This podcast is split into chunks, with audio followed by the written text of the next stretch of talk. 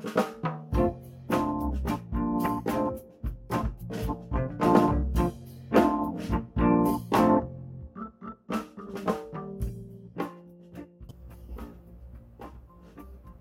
teman-teman, kali ini kita akan belajar usaha dalam berbagai proses termodinamika, yaitu usaha dalam proses adiabatik, usaha dalam proses isotermal, usaha dalam proses isobarik, dan usaha dalam proses isoforik.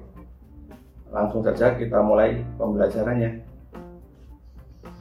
Jika gas ideal sebagai sistem, besar pertambahan energi dalam sistem pada proses adiabatik adalah delta U sama dengan N kali C kali delta T.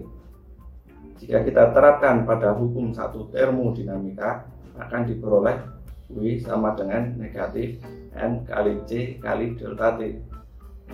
Dengan C adalah kapasitas kalor molar pada volume konstan dan T adalah suhu dalam sistem.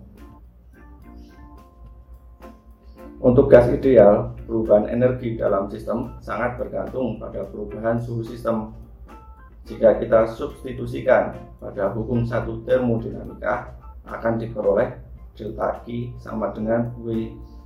Maka besar usaha yang dilakukan oleh sistem dalam proses isotermal adalah W sama dengan N kali R kali T kali ln V2 per V1 dengan N adalah jumlah mol gas, R adalah tetapan umum gas sebesar 8,315 Joule per mol Kelvin, dan V adalah volume sistem.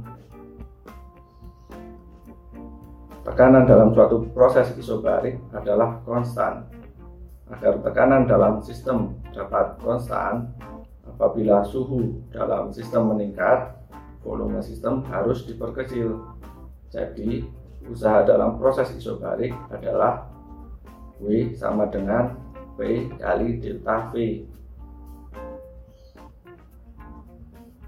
Proses isoforik merupakan proses termodinamika dengan volume konstan.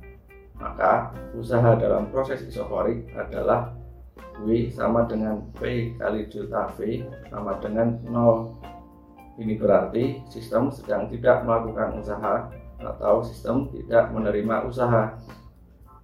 Nah, fisika asik kan? Sampai jumpa di pembelajaran selanjutnya ya teman-teman.